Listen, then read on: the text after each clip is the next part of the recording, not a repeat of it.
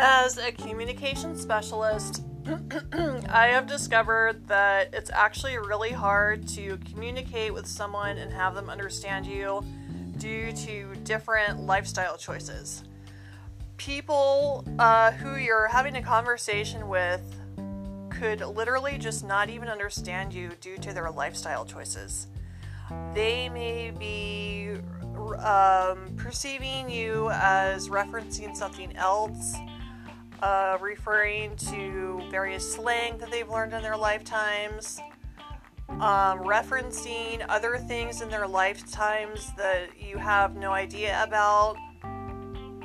They may be used to their day to day and their different habits and routines, and you're talking to them, and they literally have no idea what you're saying because they have no idea what your experience is. And as travelers, you may travel to a different place and talk to someone, maybe even in their own language, but they still have no idea what you're talking about because they have a totally different life experience than you do. This is environmental, it's their house, it's where they live, it's where they work, it's their office, it's all the people they know, it's all the people that are in their social network, and despite the language differences, the only way to communicate really is in written form. You literally have to write it out on a piece of paper. Um, if you write letters, if you write little notes, if you write journals, if you write books, if you write memos, if you post uh, memos on social media, that's the only way that people can really even reference you. And even then, you have somewhat of a chance of being understood because they still have all of their own life references.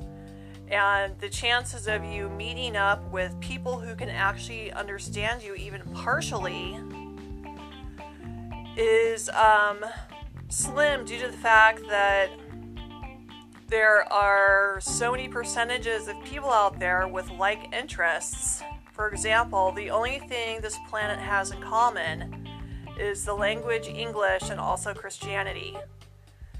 And in terms of um, diplomatic languages and world religions, most people can reference those two English and Christianity.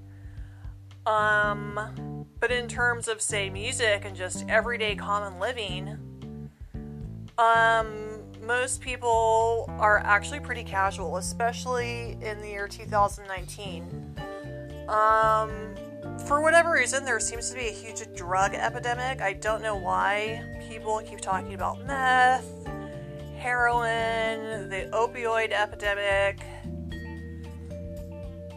Um, I don't hear about as cocaine as much, and obviously there's the green rush which, in my opinion, is very beneficial to American society because not only is it a cash crop, it's therapeutic, it heals every disability on the disability list. It heals blindness, deafness, excruciating back pain, anxiety, depression, um, multiple sclerosis. It heals every disability that anybody could fi- file a disability claim for. And for that reason, I think that it should be legal in the United States of America. I don't think there's e- any reason why it shouldn't be. If marijuana heals every disability known to man or humankind on the planet, then by all necessary rights, it should be legal.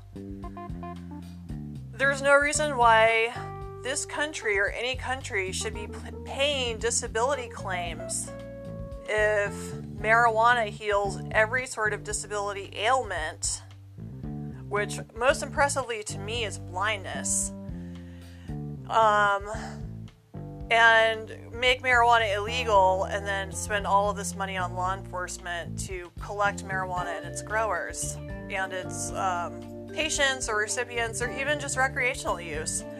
Um, I'm not sure what the difference is between marijuana and cigarettes, tobacco, and alcohol, they all give you a sense of euphoria and relaxation. Just like adventure sports, just like a vacation, just like shopping designer clothes or high end luxury clothes, just like buying a new big house, just like buying a brand new pair of shoes, it's no different. You all get a sense of euphoria and a high from it. You feel relaxed.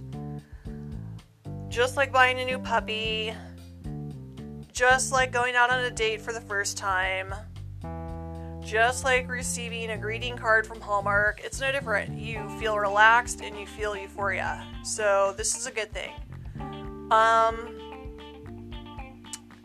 and the other thing is that in terms of veterans in the United States of America and around the world,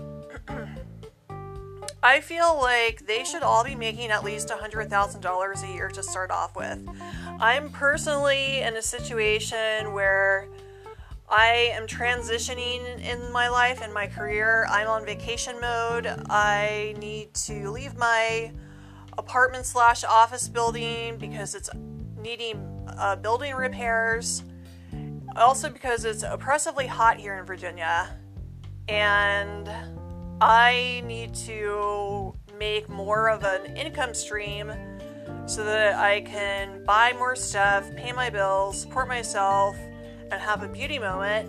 And I'm finding that due to the economy that's gone down and up during the Obama and Trump presidencies that um, the job market has become somewhat more competitive. Um, I have found myself personally not fitting in in the state of Virginia in terms of a standard regular 40 hour a week job. I've been doing a lot of volunteering.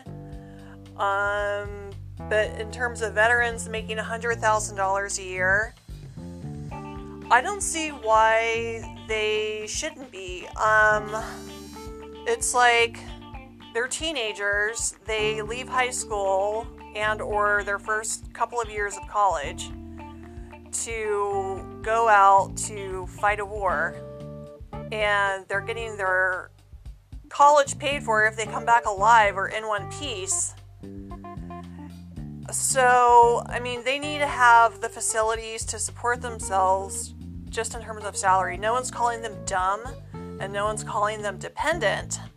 So, they need to make at least $100,000 a year starting out of the gate so that they can prepare and equip themselves for a successful future. And in this way, I think it would prevent disability claims, which are ridiculous. Um, you actually don't make that much money on disability. It's considered the extreme poverty level. And I think it's ridiculous that weed should be illegal because basically everyone relies on this to repair their disabilities. It's the blindness, the deaf, deafness, the extreme pain, the depression, the anxiety, losing any nerve sensitivity. And as we all know, the prescription drug market is full of weird fillers. You don't know what kind of ingredients are in there.